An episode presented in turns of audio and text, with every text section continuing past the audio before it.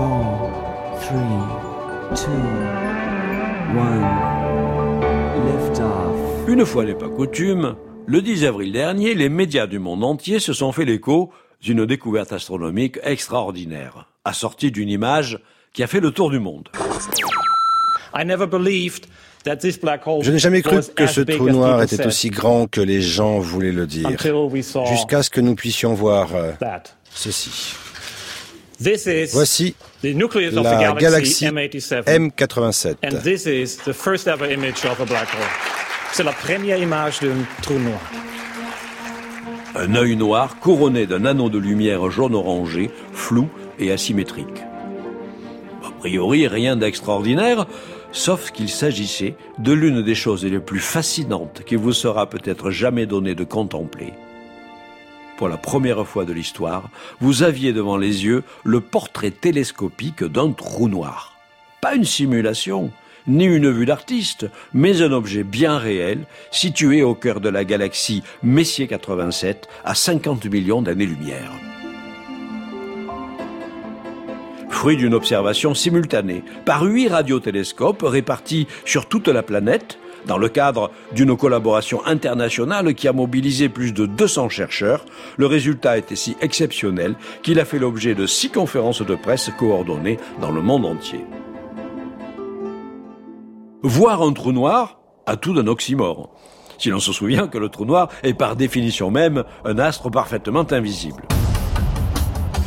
Alors je rappelle, hein, les trous noirs sont ces déchirures de l'espace-temps qui se forment lorsque des objets célestes massifs s'effondrent sous leur propre poids, créant des puits de gravité si forts qu'ils emprisonnent la matière et la lumière passant à proximité la limite au-delà de laquelle tout reste piégé sans espoir de retour, est une sphère immatérielle d'un noir absolu appelé horizon des événements.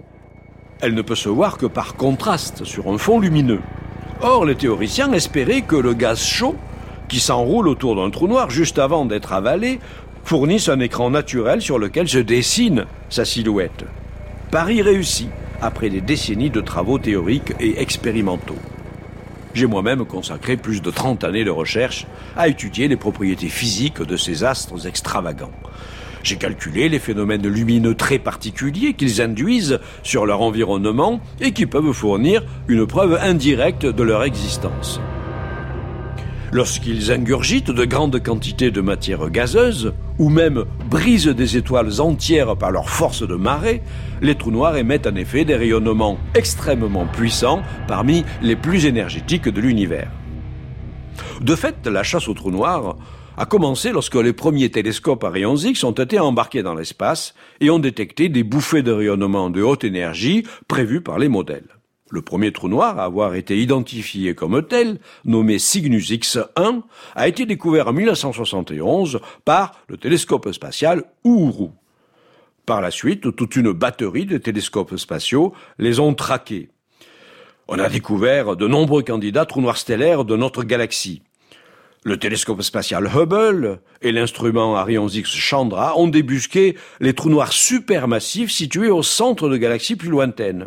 Oui, car il existe au moins deux sortes de trous noirs, les stellaires et les supermassifs. Les premiers résultent de l'effondrement d'étoiles massives sur elles-mêmes. Ils ne dépassent pas quelques dizaines de fois la masse de notre Soleil, leur diamètre mesure à peine 100 km, et les plus proches de nous sont à des milliers d'années-lumière, ce qui rend leur image totalement hors d'atteinte de tout télescope. Les trous noirs supermassifs sont beaucoup plus lourds, plusieurs millions à plusieurs milliards de fois la masse de notre étoile. On en trouve un au cœur de toutes les galaxies de taille respectable. C'est le cas du trou noir Messier 87 qui vient d'être photographié. Avec ses 6 milliards de masse solaire et ses 40 milliards de kilomètres de diamètre, il a beau être loin, sa silhouette vient juste d'être captée par nos instruments et son image ressemble étonnamment à la toute première simulation d'ordinateur que j'avais moi-même effectuée 40 ans auparavant à partir des équations de la relativité générale. Comme quoi, une prédiction théorique bien faite peut précéder de beaucoup la preuve expérimentale. Un autre de mes sujets de recherche favoris est le fameux Big Bang. Rendez-vous demain. Voilà, les chroniques de l'espace, Jean-Pierre Luminet, réalisation Christophe Imbert.